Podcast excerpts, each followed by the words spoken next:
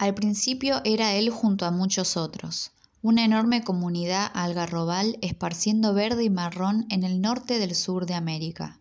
No había humanos en ese entonces. La historia caminó sus pasos y hoy la situación es la opuesta. No hay algarrobos.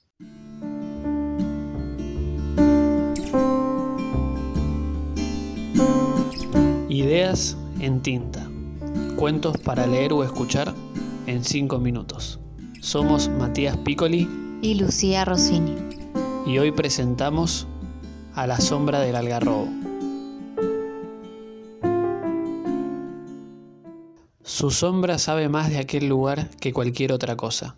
Quizás, tal vez, solamente el cielo, el suelo y el viento le ganen en sabiduría.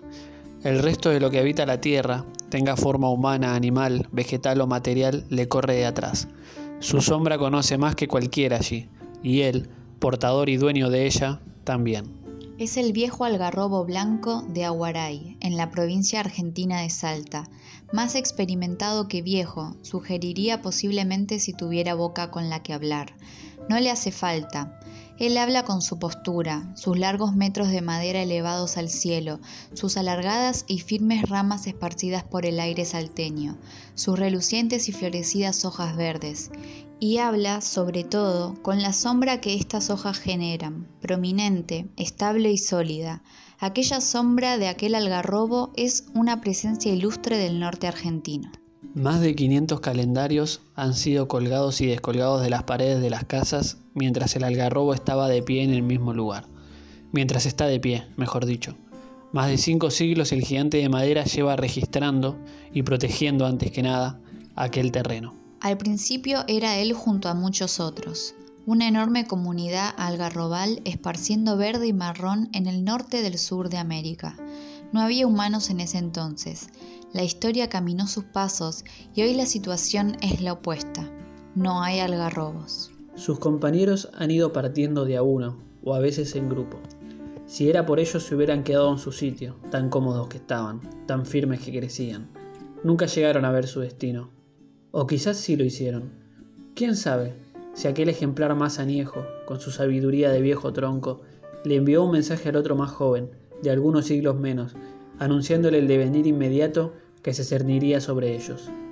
Nadie sabe ni lo sabrá, porque antes siquiera de formularse la pregunta, la ruidosa topadora, o tal vez fuera una motosierra, ya había concretado su labor. Tal vez, quizás, quién sabe, este mismo texto se está gestando sobre un ordenador apoyado en una mesa cuya madera constituía la columna vertebral de aquel viejo y sabio árbol que pudo haber avisado al más joven el destino que sobre ambos se cerniría. El algarrobo blanco resiste. Las gotas que rebalan por su espalda en estas tardes lluviosas de Salta tal vez no sean resabios de la tormenta, tal vez sean el lamento de estar abrazando la soledad. Muy pocos eran los ejemplares que quedaban a su alrededor hace un par de meses. Ninguno lo acompaña ahora. Él no sabe por qué, sigue en pie.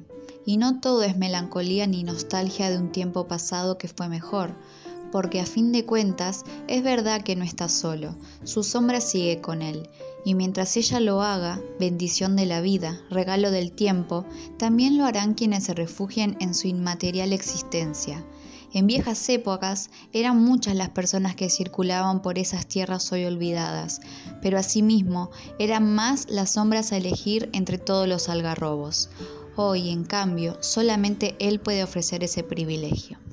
Los niños y las niñas de Aguaray deben recurrir a él si quieren contarse secretos que solo el viento, él y su sombra conocerán. Los adultos no tienen más opción que este algarrobo si necesitan dar descanso a su piel del agobiante calor norteño, que cerca del mediodía se vuelve especialmente incisivo. Vaya si lo sabrá este perenne árbol, que generoso regala su sombra a quien la necesite sin hacer el menor ruido. Ese silencio es el mismo que guarda con absoluto respeto ante las siestas, a veces breves, otras eternas, de cuanto hombre o mujer pase por allí. La sombra y él son parte de la comunidad. Y por suerte aquellos pobladores alzan sus voces en su defensa, lo abrazan, arman carteles que, cree, tienen su nombre escrito en él. Prosopi salva, escriben los más eruditos en temas botánicos, algarrobo los demás. Algarrobito incluso lo llaman los gurises, que no entienden nada de negocios, pero demasiado de la vida. Tiene suerte de contar con ellos, y si tuviera oídos los escucharía con enorme placer no como los poderosos, los que mandan, que se tapan los suyos para no oírlos, que corren la vista para no mirarlos. Los vecinos ahí están, esperanzados e incansables. El algarrobo y su sombra allí permanecen, inquebrantables, pero nadie los mira, a nadie le importa. Así se fueron yendo sus compañeros, dejándolo solo en esa noble tierra. Pese a todo, es afortunado. Bajo su sombra todavía se forman parejas y se dan primeros besos. Con el respaldo de su tronco y la cobija de sus raíces todas las tardes, nacen siestas que terminan solo cuando es de noche. También recibe abrazos de los más pequeños, permite las trepadas de los más valientes.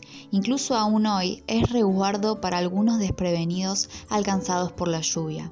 Bajo sus hojas y dentro de su sombra, el algarrobo todavía ve pasar la vida. O, si queremos ser justos, bajo sus hojas y dentro de su sombra es el punto exacto donde está la vida. Como esta tarde de enero, bañada por el calor agobiante de verano. Allí está el algarrobo, silencioso y quieto para no molestar a un hombre que cayó rendido tras una ardua jornada de trabajo. El muchacho duerme la siesta y el viejo árbol le cuida la espalda sin reproches ni lamentos, no saben, ninguno de los dos, que detrás avanza una topadora dispuesta a borrar el último resabio de flora en ese suelo salteño. Desconocen que aquella tierra quedará desnuda y que otro árbol dirá adiós a sus raíces y se convertirá en mueble, canoa o escritorio. Ninguno de los dos lo sospecha, y sinceramente mejor que no lo sepan y que esa siesta, a la sombra del algarrobo, se vuelva eternidad.